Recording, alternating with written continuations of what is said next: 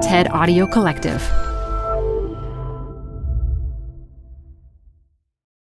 This episode is brought to you by Progressive Insurance. Whether you love true crime or comedy, celebrity interviews or news, you call the shots on what's in your podcast queue. And guess what? Now you can call them on your auto insurance too with the Name Your Price tool from Progressive. It works just the way it sounds. You tell Progressive how much you want to pay for car insurance, and they'll show you coverage options that fit your budget. Get your quote today at progressive.com to join the over 28 million drivers who trust Progressive. Progressive Casualty Insurance Company and Affiliates. Price and coverage match limited by state law. Hi, I'm Debbie Millman. Canva is great for designing visual content for work, no matter what industry or department you work in.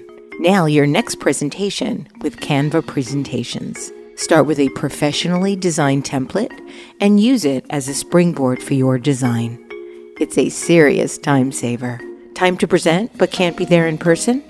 Enter Canva Talking Presentations. Record yourself presenting and add your talking head to your slides so your audience can watch your perfected presentation anywhere, anytime. Start designing today at canva.com. Designed for work. I think what my brain craves most is newness. And one of the things that helps with the podcast is that like every episode is a different artist, a different song. By doing the TV show too, I got to think about all of those things plus all of the unique challenges of an, an entirely new medium that I'd never worked in before. From the TED family of podcasts, this is Design Matters with Debbie Millman. For 15 years, Debbie Millman has been talking with designers and other creative people about what they do, how they got to be who they are, and what they're thinking about and working on. On this episode, Debbie talks with Hrishikesh Hirway about his podcast and TV show Song Exploder. I end up living with that interview and those stories for so long that if I've done it well, by the end I've kind of fallen in love with them a little. A good song tells a story. And behind every good song, there's another story of how that song was born. That is the subject matter of Song Exploder. Every episode explores a single song and goes deep with its creators on where the idea for it came from and how they turned that idea into the song we know and love. Song Exploder itself also has a story. First, it was a podcast, and now it's also a series on Netflix. And the hero of this story is the host of Song Exploder, Hrishikesh Hirway. Welcome to Design Matters. Thank you so much. Thanks for having me. I'm so excited to be here. Hrishikesh, I understand when you were little, your favorite soft drink was orange soda. Why orange soda? Because it was not the obvious choice of Coke or Pepsi. Now, did you have a favorite brand? Was it Fanta or what was your favorite orange soda brand? No, I don't think so because I think I mostly I only really ever got to have orange soda as a fountain drink. Um, oh. And so I don't know that I actually paid attention at that point to what brand it was. Your father was a food scientist. Your mom worked for Sears. And you grew up in Peabody, Massachusetts, where your parents moved after leaving India. What made your folks decide to settle in Peabody? Uh, well, my dad first arrived in Oregon. He was doing a food science program there and then transferred to UMass Amherst. And that's sort of how Massachusetts became our home. And then they moved into an apartment in Malden, Mass, which is where I was born.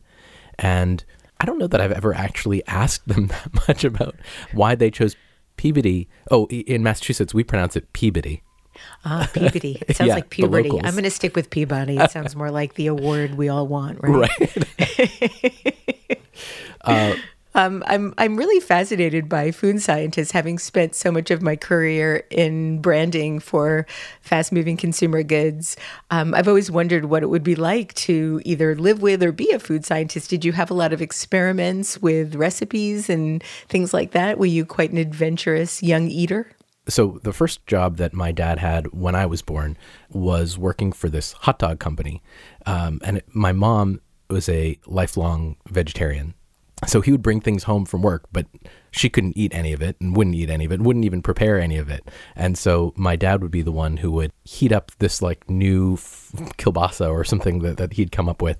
Uh, I remember they came out with a it was like a cocktail weenies in sauce package, and you, it was like a boil in bag situation. Mm, I think it was they, they were very proud of this product, and it was it was so convenient, and you could have cocktail weenies in the sauce. so I, you know, these are the kinds of things that I ate when I was uh, six, seven, eight years old. I think it's really interesting that we're just a few minutes into this interview and we've already said the words puberty and weenie. I don't know what that means, but but I, I think it's fascinating. I understand you first fell in love with music when you heard a cassette your parents had of Lata Mangeshkar, one of the biggest Bollywood stars ever. What about that particular music moved you? Growing up, that was just sort of the background of of our lives, especially on the weekends. My parents would listen to um, a radio show that would air on Sundays, where they would play, you know, two, a two-hour, three-hour block of of Indian songs. But then outside of that radio show, my parents had these cassettes of um, different Bollywood musical soundtracks. That was just what music was for the most part. I think my mom also had like one Donna Summer record.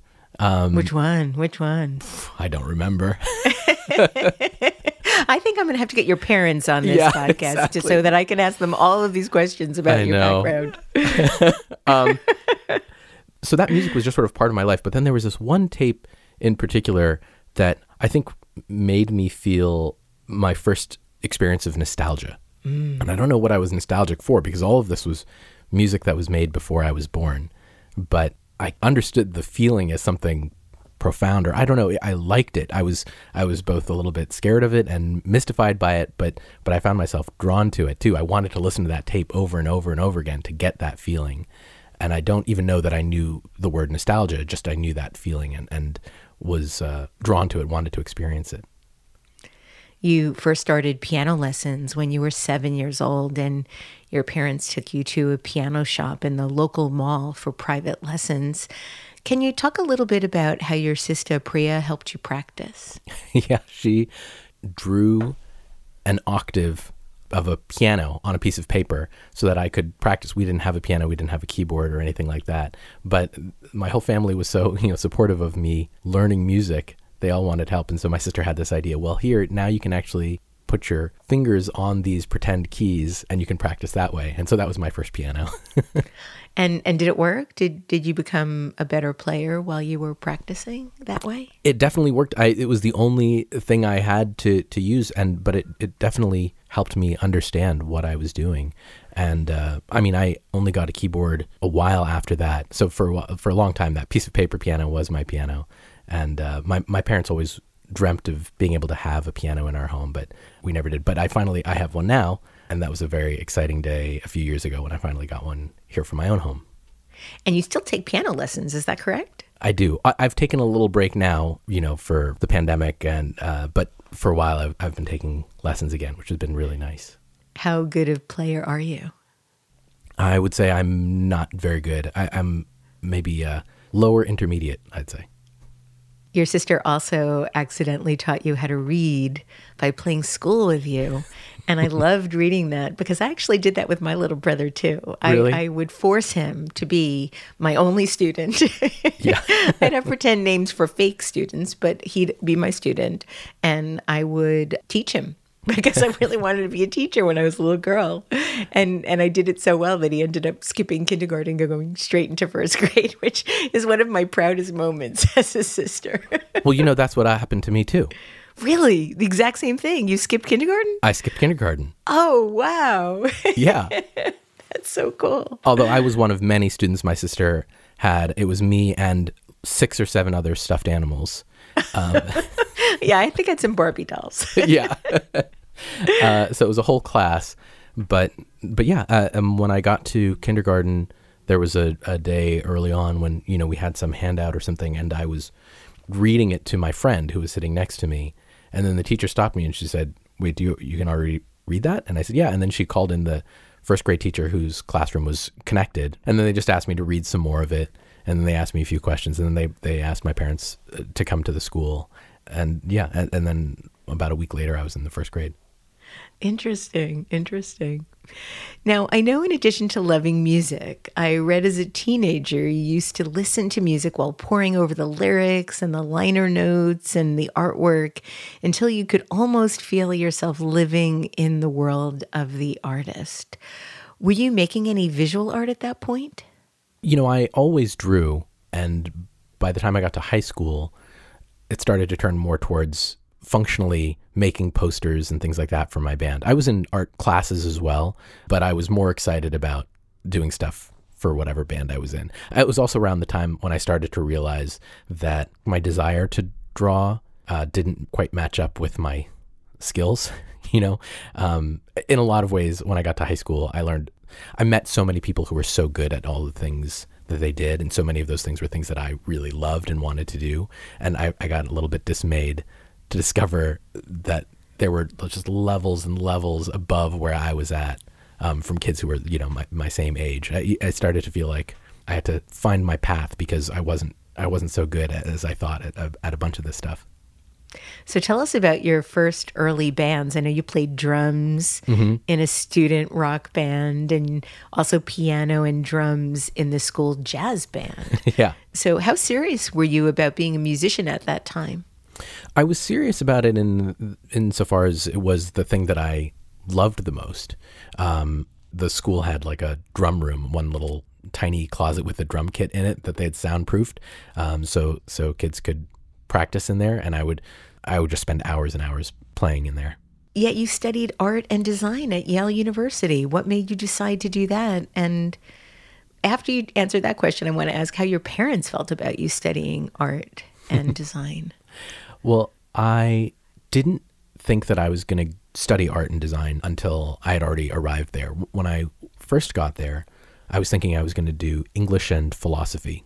And that was mainly inspired by a couple of great teachers that I had in high school who had also gone to Yale. They'd gone to Yale for undergrad and they'd gone to Yale for graduate school. And then they'd returned to the high school that they went to, which was the high school that I was going to, in order to teach there. And I, I really loved them and I, I found them inspiring. I really found their classes enriching. And I thought maybe that was something that I could do. It felt noble and exciting. And then I got there and turned out I just didn't love like writing the paper that you, you know, the paper that you had to constantly write. Um, while I was there, I also took, you know, an intro to drawing class because I still loved that and still wanted to do art as much as I could, and I I enjoyed that a lot. It was also a prerequisite for anything else in the art department. At that time, I didn't know what the term graphic design was. Um, it was only introduced to me in the school catalog. You know, and as I was going through the art class, I had just that was, I think, the most fun I would have was in the weeks before school started reading the course catalog I also played Dungeons and Dragons, and uh, and for me, like looking at the course catalog of school felt like I was rolling up my own Dungeons and Dragons character. You know, picking like which skills do you yeah. want to choose, and, which... and what what imagination for the future you could conjure. Yeah, exactly. Uh, so I would read, you know, cover to cover. I'd read that that course catalog, and and one of those was um, graphic design classes, and I was like, oh wait, this is the stuff that I was kind of doing already for the bands that I was in, you know, the posters and things that I would make, flyers in high school. And so I took that. And when I took that class, something just clicked in my brain. And I thought, this is actually what I want to do. This is so much more exciting to me than the papers that I was reading. I was really enjoying the, the books and things that I would get to read, but then having to write the sort of analytical essay, which I'd done so many times in high school already too, felt like I was repeating myself a little bit. But um, the design classes and the the really everything in the art major and the, the chance to like have to come up with something entirely new that felt really satisfying to me in a way that uh, I didn't know you could kind of get from us, you know, that you could major in that feeling. And, and so that's what I wanted to do. Did you envision becoming a professional designer at that time? No, I don't think so. I'm not sure that I had a coherent sense of what kind of professional anything I could be. Um, I just knew what I loved. I was playing in bands then too, but um, I didn't. I really didn't know what what that might lead to. I had kind of given up, I think, on this idea that I was going to go back to my high school and teach, but I hadn't figured anything else out in the, in the meantime. I did have the sense that like this is a marketable skill too. In, in addition to being something that I really liked, this was something that you know this was around the time when you know I'd made my first website in high school, and uh, and I started doing that more and more, and so I knew that there was this sort of budding interest for people who could make websites, and I thought, well, if I can make them look good, this is a skill that I could use somewhere in the world. Before you even graduated, you started your first professional band, the 1 AM radio. Why that name? I think you're being generous to say it was a professional. well, you, you've you've recorded albums, you've toured. I mean, yeah, that's professional. I guess so. I think I I wanted it to be professional, but certainly I think would be a few more years before it could come anywhere close to being considered professional. But yeah, at the time, I definitely wanted it to feel real and not just you know like a school project or something like that or something that I did for fun on on the weekends. But in terms of the name, the name really it came from a couple of different impulses. A lot of the people who I loved had these aliases for for you know their performing names like Cat Power or um, Bill Callahan performed as Smog, and I, I just I loved that, and I I think there was a part of me that felt like if I did use my my first and last name, you know, and people saw Hrishikesh Hirway, it might just be some kind of barrier to entry in in in America uh, that or or that someone might in, misinterpret it and think it was like I made world music or something like that. I don't know. I, I just knew it didn't. There were a couple of reasons why it didn't felt right, and so then I so I wanted to come up with a band name, and uh, I, I have this need for things to live on multiple levels whenever possible. And when I was little and my mom was working at Sears, she worked nights, and I used to go with my dad to go pick her up. And I remember just sitting in the car listening to my dad listen to AM radio. You know, I wasn't really paying attention to what was on the radio, but again, the sound of it just made me feel nostalgic, even though it was contemporary radio. The staticky quality of it, and you know, and that you know my mom was wasn't working at one in the morning. She, we would pick her up. It would be like nine o'clock, but it would be my bedtime, and I would be in you know my pajamas in the car. Um, so by the time I was nineteen, that felt like late at night. You know, that felt like it translated to one in the morning, and that intersection between AM radio and one AM felt like something. There was something fun in there, and a very specific kind of feeling that existed in that intersection between one o'clock in the morning and the AM radio. How would you describe the music you make as one AM radio? I've tried to make a few different kinds of records, but I think they they all kind of um, tie back to some of those first feelings, you know, of wanting to make something that felt nostalgic and maybe a little bit melancholy, things things like that. That they aren't um, some of them were overtly sad songs, but I think even when the subject matter wasn't sad, I was always trying to make it sound like it could give you that same kind of feeling that that you know that Lata Mangeshkar tape gave me, or, or that AM radio late night pickup kind of gave me something a little bit cozy, something that you missed, some some feeling of longing. Where does that melancholy come from? I think there's something just very romantic about it. You know, it's been romanticized certainly in a lot of art, and I think I'm just like a total sucker for it. Um, and I really, uh, I fell for it hard in in everything, you know, in books and and movies and in music too. And so I wanted to just live in that sort of dreamy, magical feeling, and um, and I think it also, you know, there was a depth to it. It was a way to be a teenager making music that felt like I was doing some I was living living in the world on some other level. Is it true that you tried to make your first album, The Hum of Electric Air, entirely by yourself? The recording, the writing, the mixing, the producing, and the artwork? I tried to do as much of it as I could myself. Um, definitely, there's there were some things that I recruited others for there's some there's like some violin and cello, and I think there's maybe one part on one of the songs that somebody else recorded. But I was really trying to do it all my, myself, and then yeah, and then and then the artwork and the and the photography. Um, it was a chance for me to express all these different parts of who I was in one sort of object. I know in an effort to support yourself as a musician, you worked as a creative director at Dangerbird Records. You also took a job as a designer at Apple. Mm-hmm. Talk about the experience at Apple. You were there just a few years after the iPod first came out. Yeah, actually, while I was there, I remember the iPod Shuffle came out. Mm. Um, during those few months that, that, I worked there. Yeah. Um, and everybody who was an Apple employee got one, but I was not an Apple employee. I was a contractor um, because I didn't want to commit to a job there. But I remember they had a, it was right around this time, they had a Christmas party in 2004. And all the sort of full-time employees left to go to the Christmas party, and I stayed at my desk to like keep working on my iTunes designs, and um, and then they all came back and they had iPod shuffles.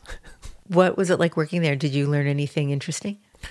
I learned a lot about Photoshop, actually. You know, there was a big part of the job that involved just sort of like output. There was some elements of design, but there were also elements of just kind of um, production. And so you had to get really fast. And there are so many Photoshop skills that I learned there. You know, this is one of the things in school at Yale, the design program is really about the concepts um, more than it is about any kind of um, execution. You know, there's never a class where nobody on the faculty ever sat down and said, "Here's how you use Photoshop," or "Here's how you use Illustrator," or anything like that. It was just sort of like, "Well, just make this," and you know, and it was a matter of how, however you expressed your ideas, and the tools didn't really matter. So that was a really nice experience for me in terms of real, hardcore practical learning. There, there were a few people there who sat down and just said, okay, well, while you're doing this, you can do it this way and you can do it this way. And I learned all kinds of things that I, I still think about now. Songs you wrote titled Accidents and an old photo of your new lover were featured in the romantic comedy Save the Date and on the CW dramas One Tree Hill and Gossip Girl. You also toured internationally. You released four albums between 2002 and 2011. It seemed like you were right on the precipice of, of making it big, but in 2012, you pivoted and tried your hand at film composing. What made you decide to do that? Well, I actually moved to LA because I wanted to pursue film scoring. I was already doing the 1AM radio, you know, I'd started that in college. So by the time I graduated, I had had this one feeling in terms of like what was I going to do for a living. Um, I remember there was a class where um, we watched Zabriskie Point, the Antonioni film Zabriskie Point, and there's this incredible moment where a house blows up and it goes into this extended musical sequence um, with music from Pink Floyd, and I just thought it was so beautiful. And I remembered, I like remembered something that uh, like a feeling that I'd had, like I'd had it for a long time, but only just remembered it in crystal form at that point, which was, oh yeah, I want to, I want to score films, and it was the first sort of concrete feeling of like this is what I want to do for a job, and then I didn't know how one does that at all. Um, eventually, I moved to LA to try and pursue that with the idea that like I could do my band, you know, which was just me. I could do that from anywhere, so that that was going to travel with me. But if I were going to do do any kind of film stuff, I had to get to LA and, and find out what was here. It took a little while, but then I started working as an assistant to a composer, and I got a lesson, whether it was the right one or not, I'm not sure, but I learned that when you're starting out, you kind of have to say yes to everything and do the job that's needed. And that was really not what I wanted to do. I wanted to be chosen for the job.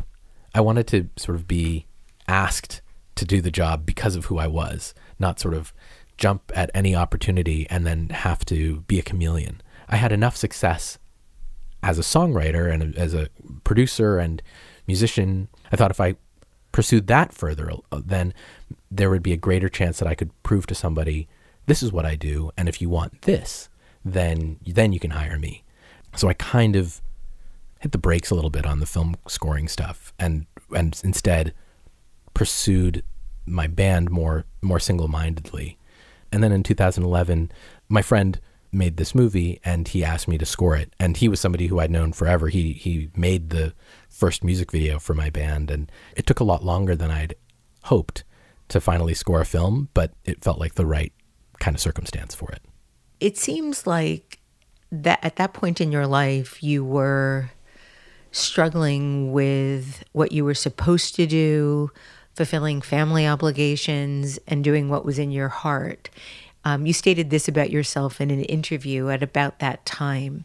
I was the screw up who was following his whims and going off wherever without much heed to responsibility, either personal responsibility or familial responsibility.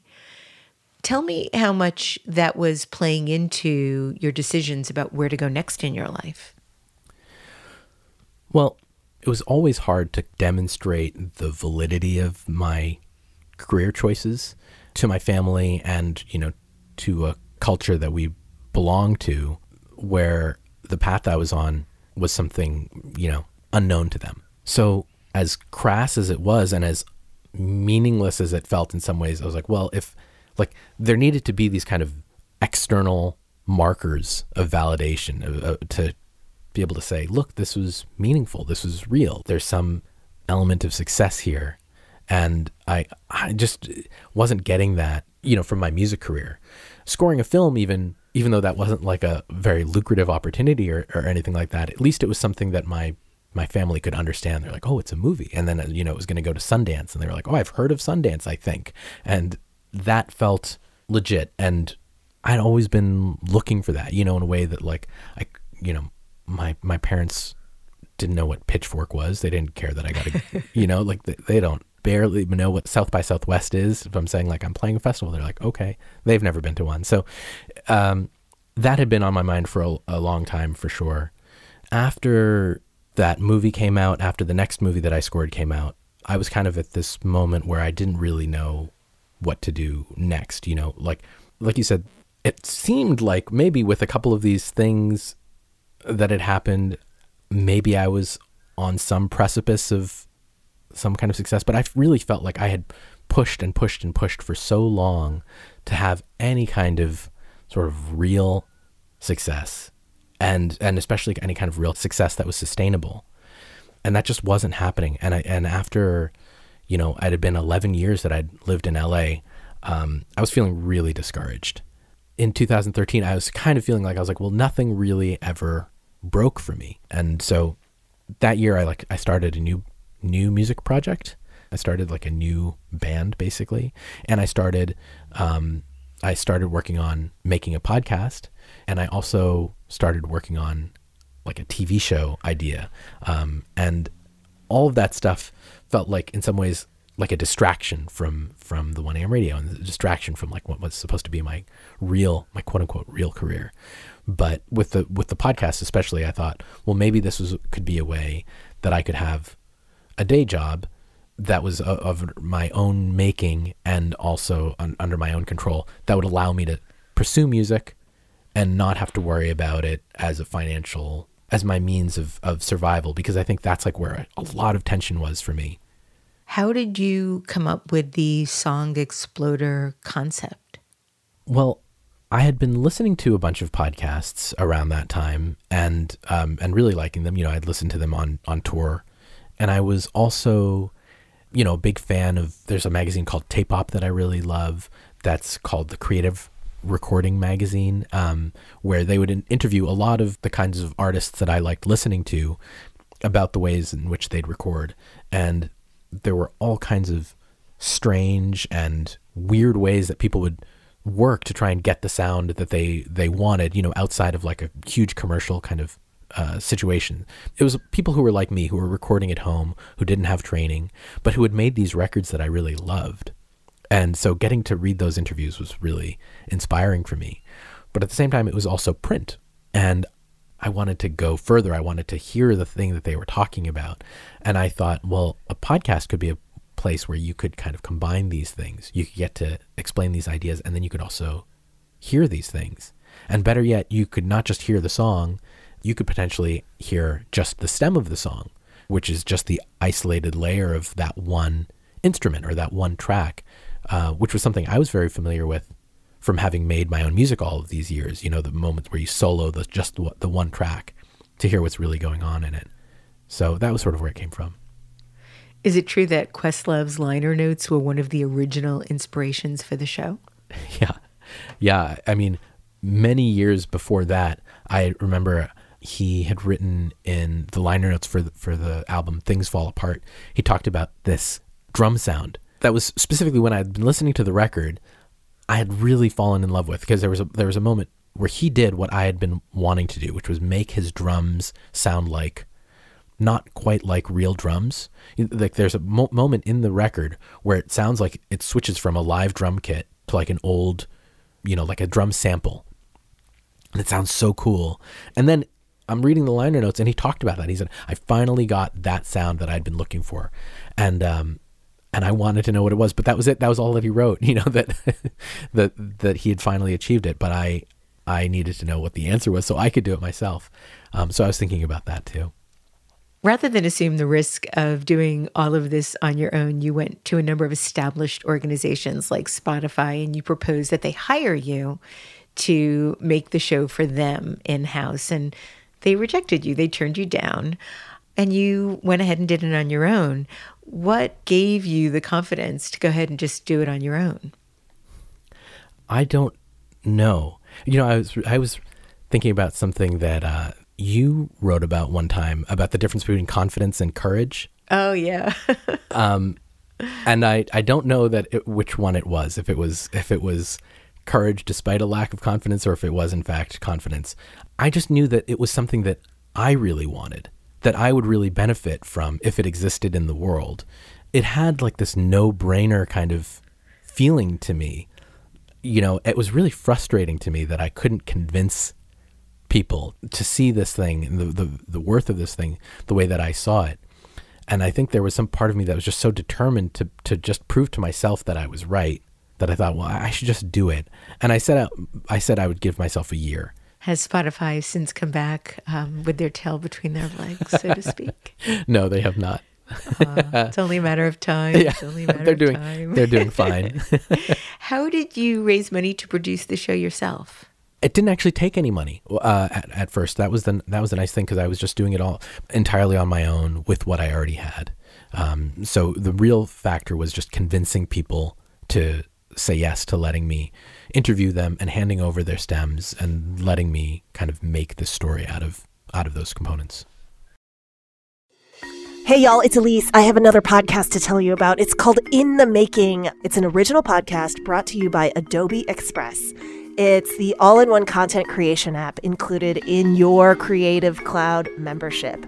In the Making takes an honest look at the challenges and rewards of being part of the creator economy. The series kicks off with Puno, who is a creative director and educator. On the show, host Teresa Au explores how you can use the principles of design to create a career you love. Puno did it. Puno is a web designer and content creator and the founder of an online education platform called I Love Creatives. And on the show, Puno shares her journey from working on the Call of Duty video game to building both a design studio and a trade school for digital design. Puno has practical advice for taking a thoughtful and iterative approach to career building. Most importantly, this show is actionable. It's about how you can take your own next step in the creative world and into the creator economy. It'll help you discover creative, intriguing people who are making a living and it'll probably inspire you no matter what you do. I know it certainly did for me. Search for In the Making in your podcast player. My thanks to In the Making and Adobe Express for their support.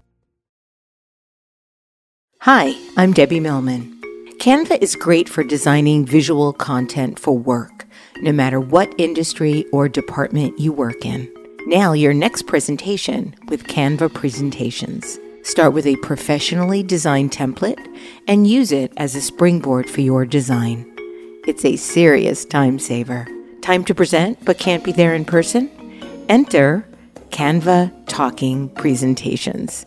Record yourself presenting and add your talking head to your slides so your audience can watch your perfected presentation anywhere, anytime. Start designing today at canva.com. Designed for work. Song Exploder debuted January 1st, 2014, and featured Jimmy Tamborello of the synth pop band The Postal Service. Looking back on that show now, how do you feel about that first episode? I mean, I I wish I could redo it. I think I could I could probably make a better episode now than I, I did then. But it was the first time I'd ever interviewed anybody, and it was my first time trying to make a podcast. So you know, I have to give myself a little bit of forgiveness for the first stab at something. Um, oh yeah, yeah. I mean, I look back at my first hundred episodes.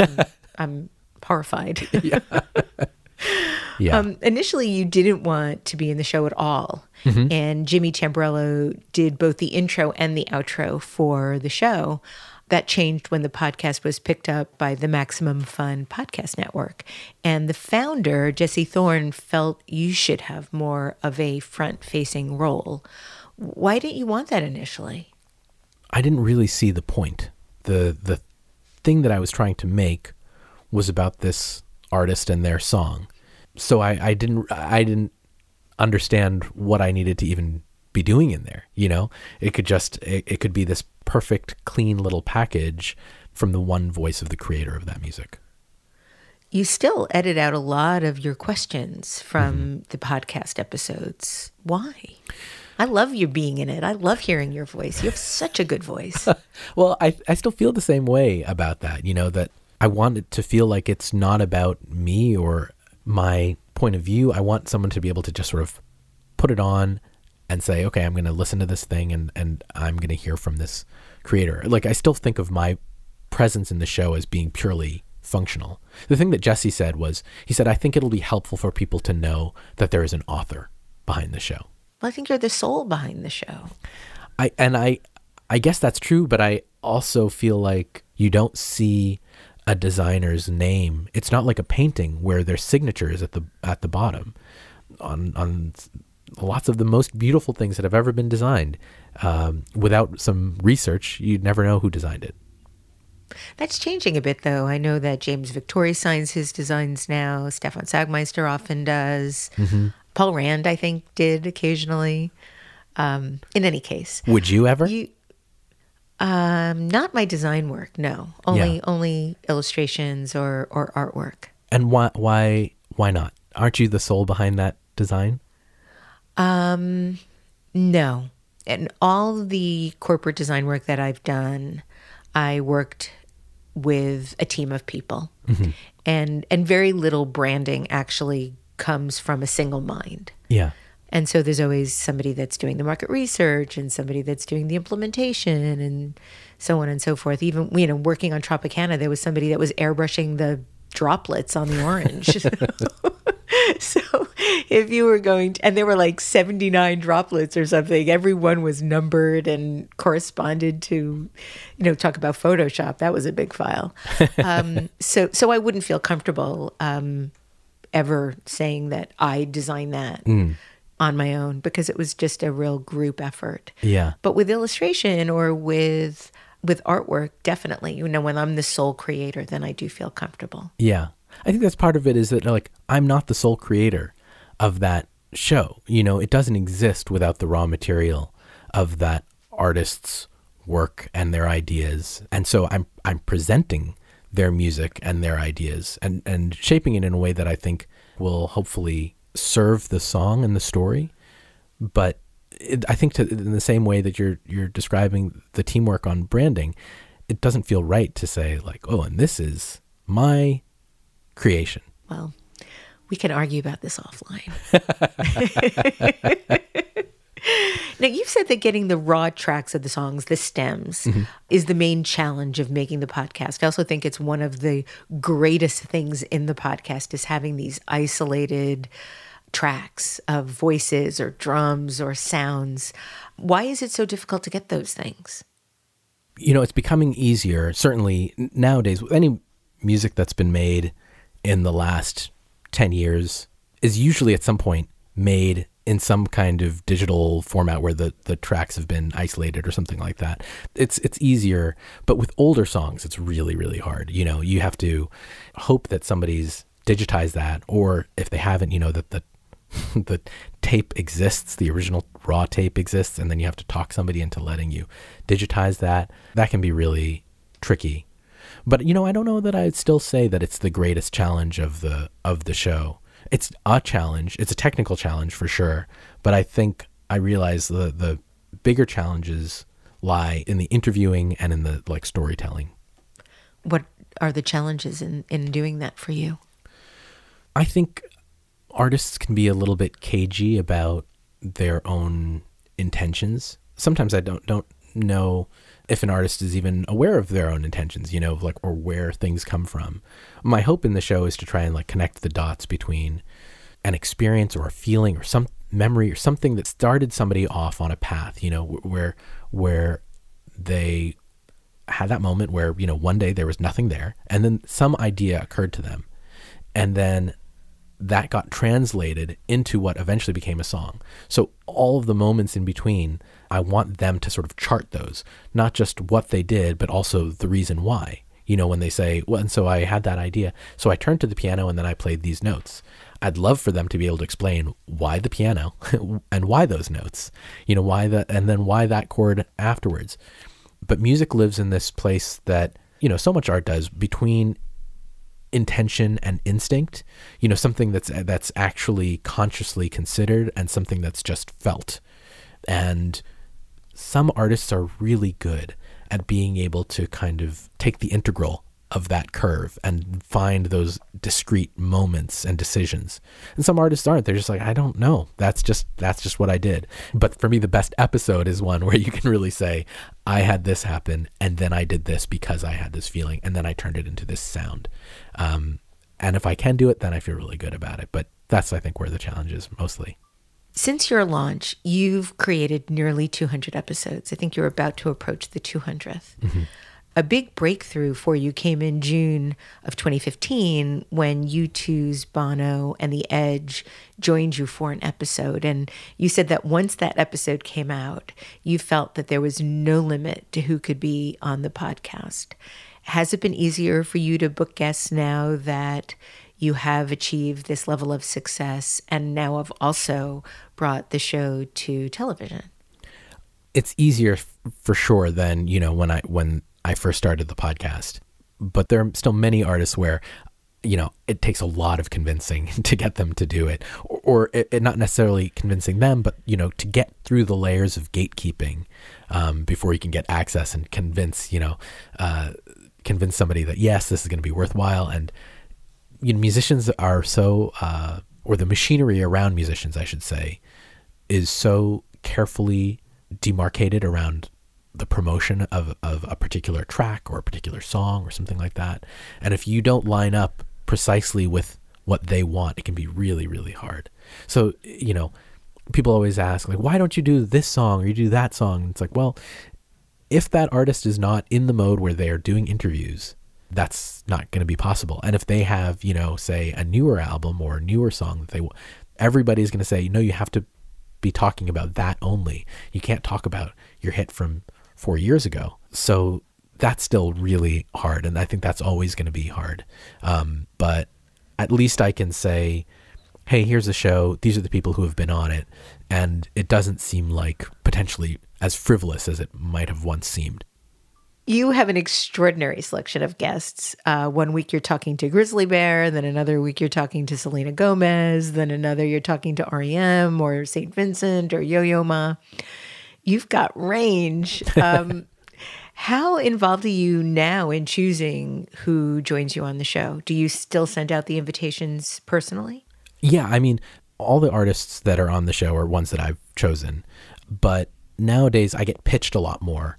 When I first started, I, I asked every publicist that I had ever dealt with to send me their press releases so I could see what new uh, releases were coming out. And so I still, you know, I look at that and I will go through and, and ask a publicist, you know, is there any chance that this artist would want to do an episode? But I'm reacting to the fact that artists are putting out something new.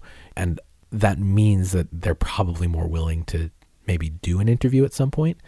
And, you know, and then I, I'm getting, I get hit up directly, you know, from people saying like, will you have this person on?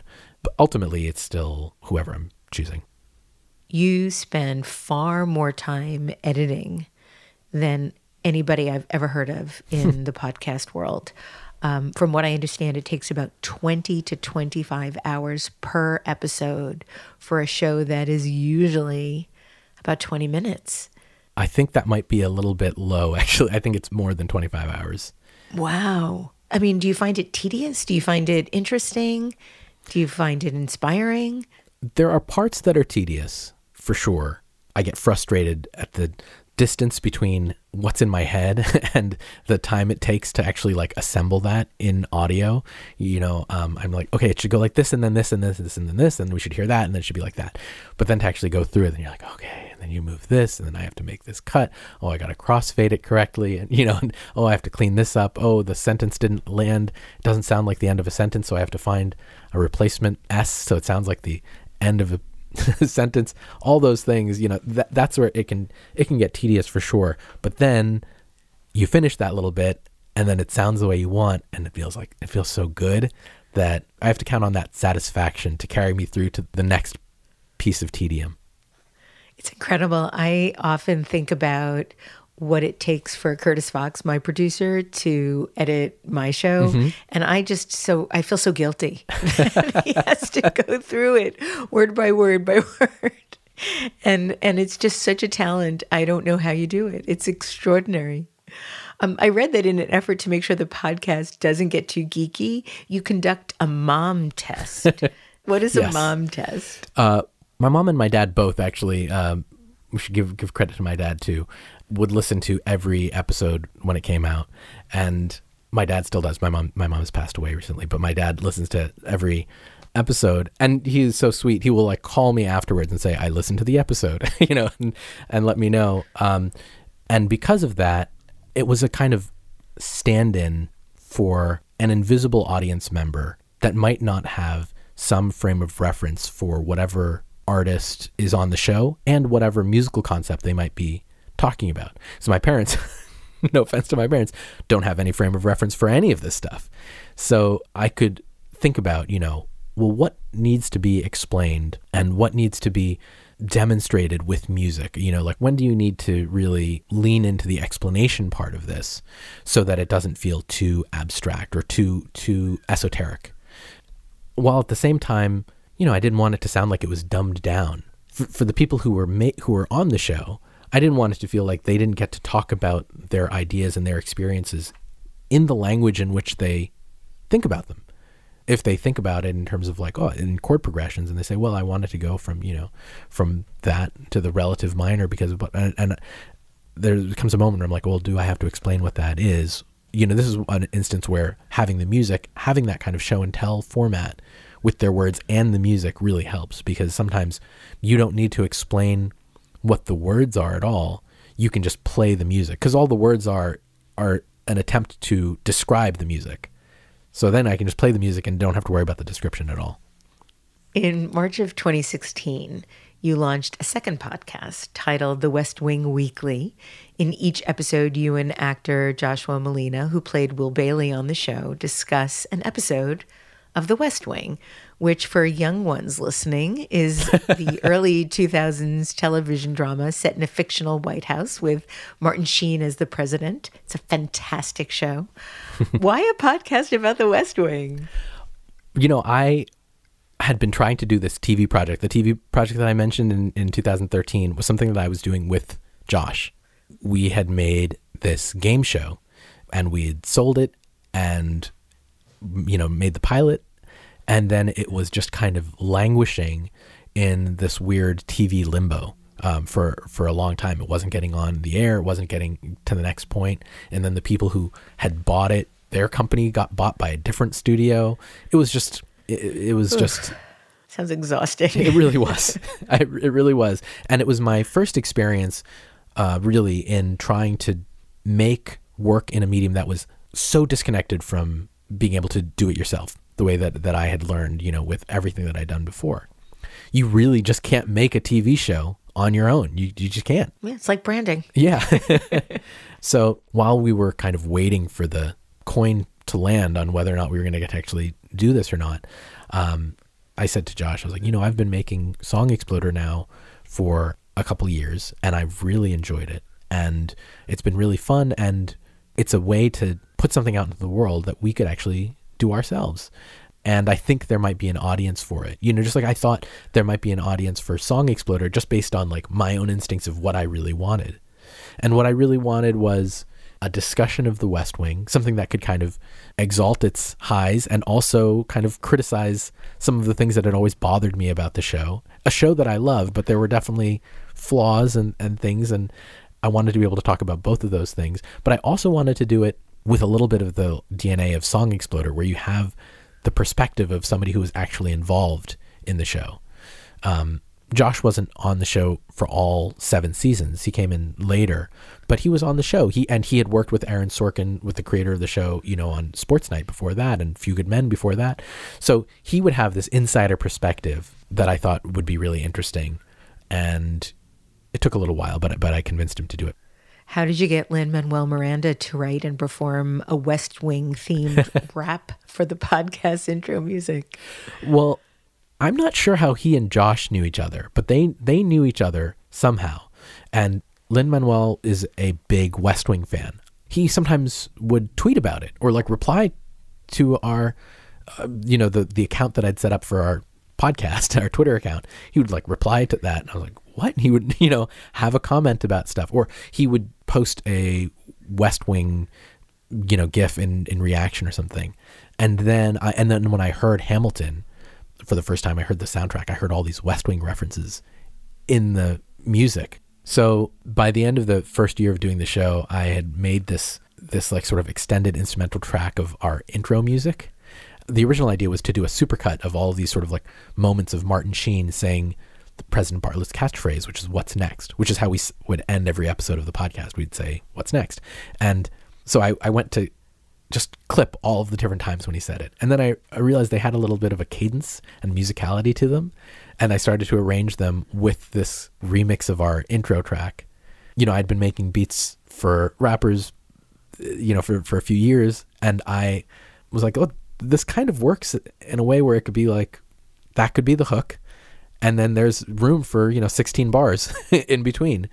And so i made that track and i said to josh i said is there any chance that you know you would ask lin if, if he'd want to rap over this? And um, and then it took a little bit of pushing but then josh was like okay because this was at the the absolute height of hamilton's success. Josh was like what are you thinking? Like wh- why would he res- even respond to this? But he sent it to him and then i think 11 days later we had a final like a finished track sent back to us that's it's just incredible. Yeah. Lin Manuel Miranda also stars, along with the glorious Tommy Kail and Alex Lacamoire, in a brand new episode of season two of your Netflix series, Song Exploder. Congratulations. Thank you. Hrishi, it's just an extraordinary accomplishment and just congratulations on such a spectacular show. Oh, thanks so much. You've had many offers to bring Song Exploder to television over the years. What made you decide to do it now and with Netflix? The now of it is really uh, just a matter of like that's how long it took. it took so long to make the show and bring it to life. I think we pitched the show, and by we I mean myself and Morgan Neville who is the filmmaker who I partnered with on, on the production of the show. Um, we pitched it to Netflix in April of 2018. And, um, you know, and then the show debuted in October of 2020. So it was a really long time for it to come out. It's not so much that I chose a moment, so much as it's just like that's that's how long it took. the took. moment that chose you. Yeah.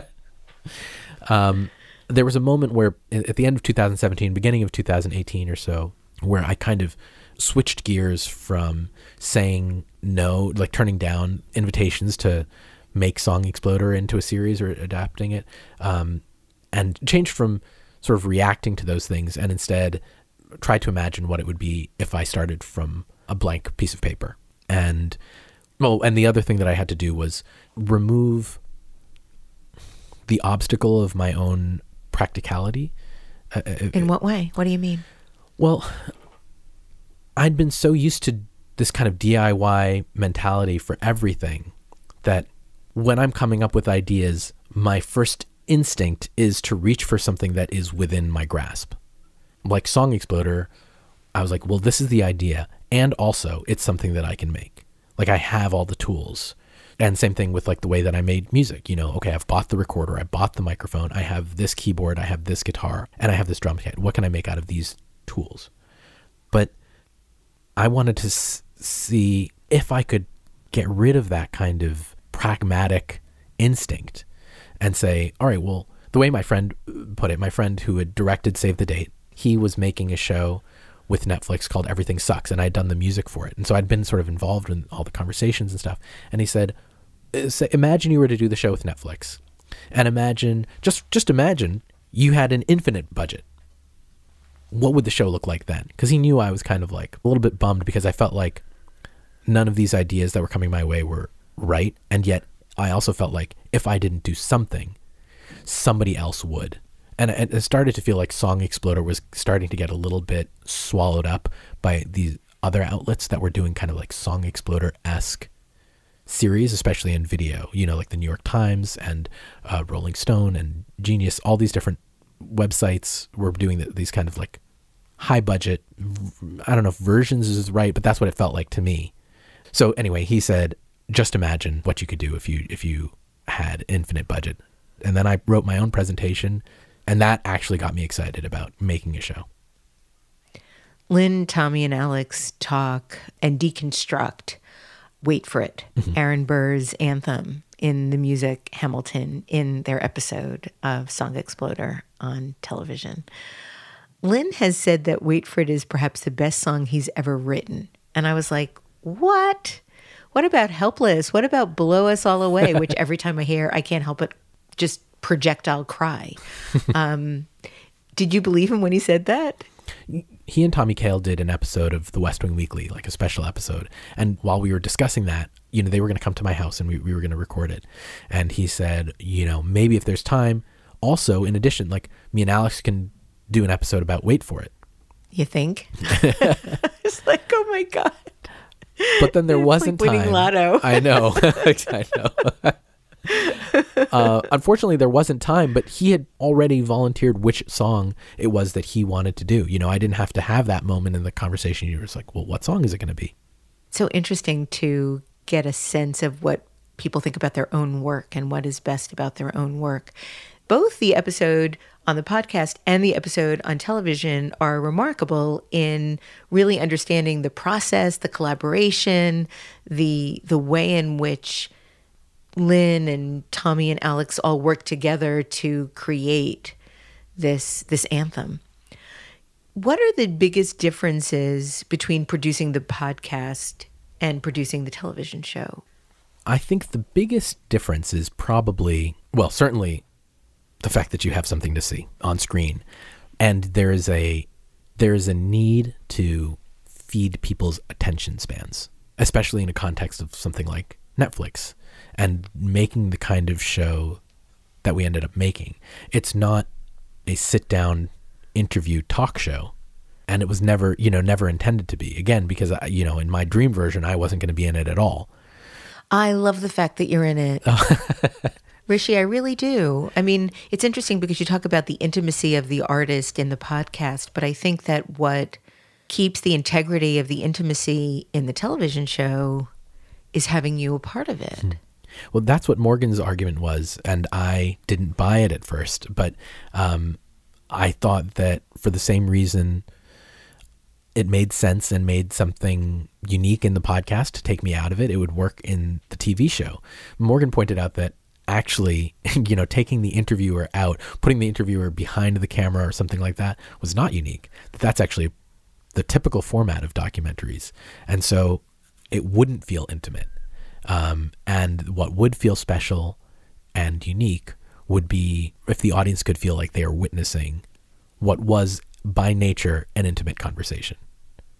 Well, I also think that a great interviewer asks questions that the audience is either thinking about or wants to know about. And and you are able to do that. You capture that moment where you're like, "Oh, ask that." And then you're asking it while somebody is thinking it. So um, do you like doing the podcast and the TV show equally, or do you like one more than the other? Well, it's conceivable for me to do an entire episode of a podcast without any outside interference, you know, or without uh, any outside input potentially. Um, and that's just not the case with the TV show. And I think that I learned so much by getting to collaborate in those ways with the with the TV show. But I like being able to do both for sure because what I want most, I think, what my brain craves most is newness and um, new experiences. And one of the things that helps with the podcast is that like every episode is a different artist, a different song, which presents different challenges and different ways of having to edit and think about a story. By doing the TV show too, I got to think about all of those things, plus all of the unique challenges of an, an entirely new medium that I'd never worked in before. Um, and that was really exciting. And having to figure out how to translate what felt instinctual to me to somebody else, to an editor, you know, the fact that I wasn't the one editing it, where editing was such a part of the show, that was such a interesting challenge you know to my communication skills to my to the strength of what the show was to the ideas that the artists presented um, I'm, I'm, definitely glad i got to do both but uh, i'll say that the podcast is for sure easier to make and easier on me spiritually partly just because i don't have to i don't have to see myself Mm, yeah, I, I, I understand. That's one of the things I like so much about doing a podcast is I don't have to look at myself. Yes. I don't even like to listen to them once they're out. yeah. The show debuted with four episodes on Netflix, mm-hmm. and then you have season two that's just dropped with four more episodes. One of which is the remarkable episode about "Wait for It" by Lin Manuel Miranda with Thomas Kail and Alex Lacamoire. Do you see doing more? Do you have any sense of whether you'll be doing more episodes? It's another thing that's entirely out of my hands. You know, it's really, it's just. Uh, uh, oh, that must be so hard for a control freak. it is. it really is. Yeah, because I, I don't even know what what the factors are that are going to go into the decision. It's just one day I'll find out whether we're making more episodes or not you talked about newness and, and loving newness and needing newness, and I, I totally understand that if Song Exploder, the podcast, and the television show, and the West Wing Weekly weren't enough to keep you busy, you've also created two more popular podcasts. One is The Partners, and the other is Home Cooking with chef and writer Samin Nosrat. Uh, you said you've come to the realization over the years of making Song Exploder that what was driving the way that you interviewed was feelings. Mm-hmm. Can you talk a little bit about that more in relation to your newer shows and how that notion of interviewing with feelings has manifested in these other podcasts? You know, I think there's a version of Song Exploder that could exist that's very technical to the point of almost being clinical, you know, almost like an instruction manual for a song. Um, but that wasn't interesting to me. Like for me, it was really about the human part of, you know, about using your imagination, harnessing some idea and then turning it into something. And as I started to do the podcast more and more, I realized like, yeah, that thing that I wanted was for them to talk about their feelings. I wanted them to talk about how they felt about this experience and how they felt about this sound. And th- like for me, what was the most exciting moments in the in an episode was when someone talked about what they wanted somebody to feel or what they themselves felt from something that they had made or something like that um, because it felt more universal. And making a song started to feel like a little bit of a stand in for any kind of creative pursuit or even just the feeling of possibility. And so I started to kind of like edit towards that and and lean into that. And, and I started to enjoy that so much. So Partners was an exercise in just focusing on that part, just doing the, the, the feelings part. It's dialogue between two people the thing the thing that it shares in, in song exploder is that okay there's no song that they're creating but the thing that they've made is this partnership between them this kind of like intangible glue between them that gets formed you know that bond. How do you make that? Um, I had this thesis for the show which was that every partnership no matter what kind of partnership if it's successful then theirs is a love story. I wanted to basically make a podcast that was all love stories and kind of edit in that way without being too overt about it. You have four podcasts now and a television show. How are you feeling about your burgeoning multimedia empire? Um, I have mixed feelings about it because all of it really comes from a pivot away from music, which was the thing that I really wanted to do and still want to do. I haven't put out a record since I started Song Exploder. I still want to. So it's a it's a little bit strange, I think, to have so many projects that are different from the project that I intended to do and then to like be making more, you know, like starting home cooking is like a, yet another podcast and it's like, well, but I haven't started another record, you know? Um, but I know that I guess with those shows, I felt like there, I knew there was an audience for them in a way that I don't know that I always have the confidence uh, about my music. Mm, confidence or courage. Exactly. I've, I've been thinking about that quote so much because I've been thinking about my next year. So my next year is going to be different because the West Wing Weekly is over, the home cooking is over. For now, until further notice, the TV show is done. You know, that might be the end of that. And so, you know, maybe it's a chance for me to finally try and make another record, but I, it's not something that I have a lot of confidence in. So it's going to require some level of courage to just be like, well, I'm just going to do this and and just make it regardless. Hrishi, the last thing I want to talk with you about is an interview you did on the podcast, 10 Things That Scare Me. Hmm. And I was actually really deliberating about whether or not to ask this but you've brought up the idea of nostalgia several times over our interview, so I think it would be a nice way to close it out. Okay. In that episode, you stated this I always want to be in a never ending embrace and having a great, stimulating conversation. And if I'm being really honest, every single moment that I don't have that is a little bit painful.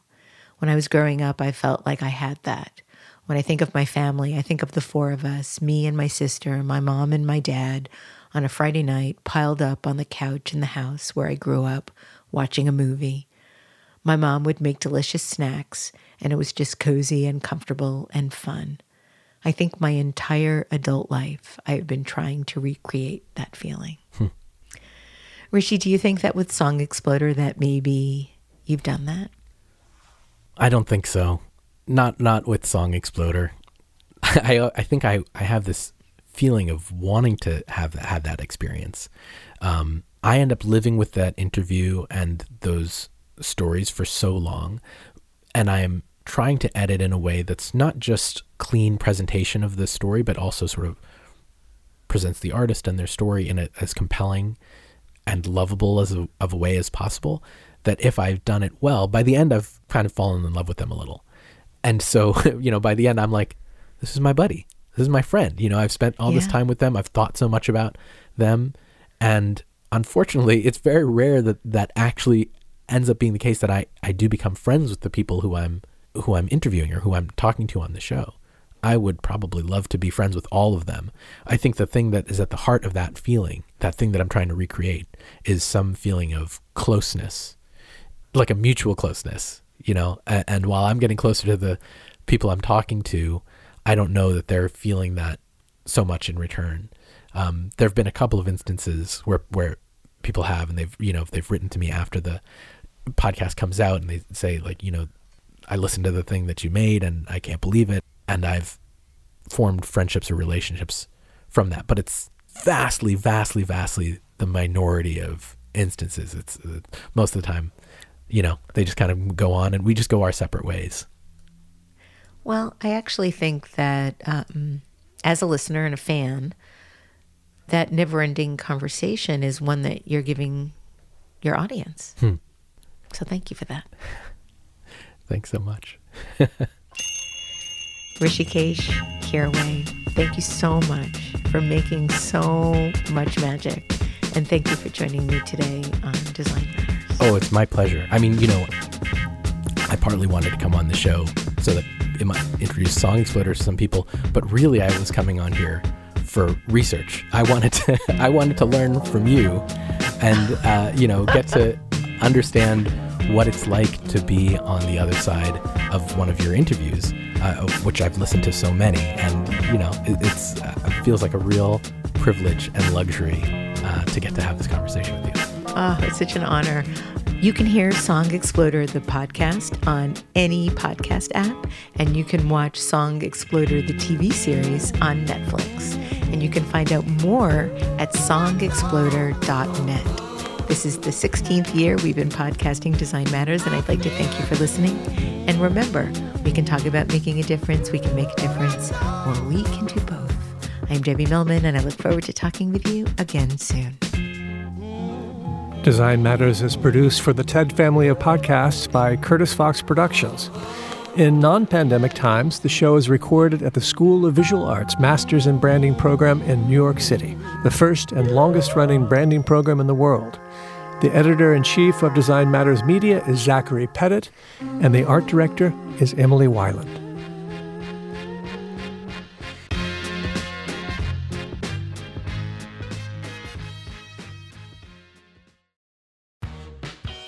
You're growing a business and you can't afford to slow down. If anything, you could probably use a few more hours in the day. That's why the most successful growing businesses are working together in Slack. Slack is where work happens, with all your people, data, and information in one AI powered place. Start a call instantly in huddles and ditch cumbersome calendar invites. Or build an automation with Workflow Builder to take routine tasks off your plate, no coding required. Grow your business in Slack. Visit slack.com to get started.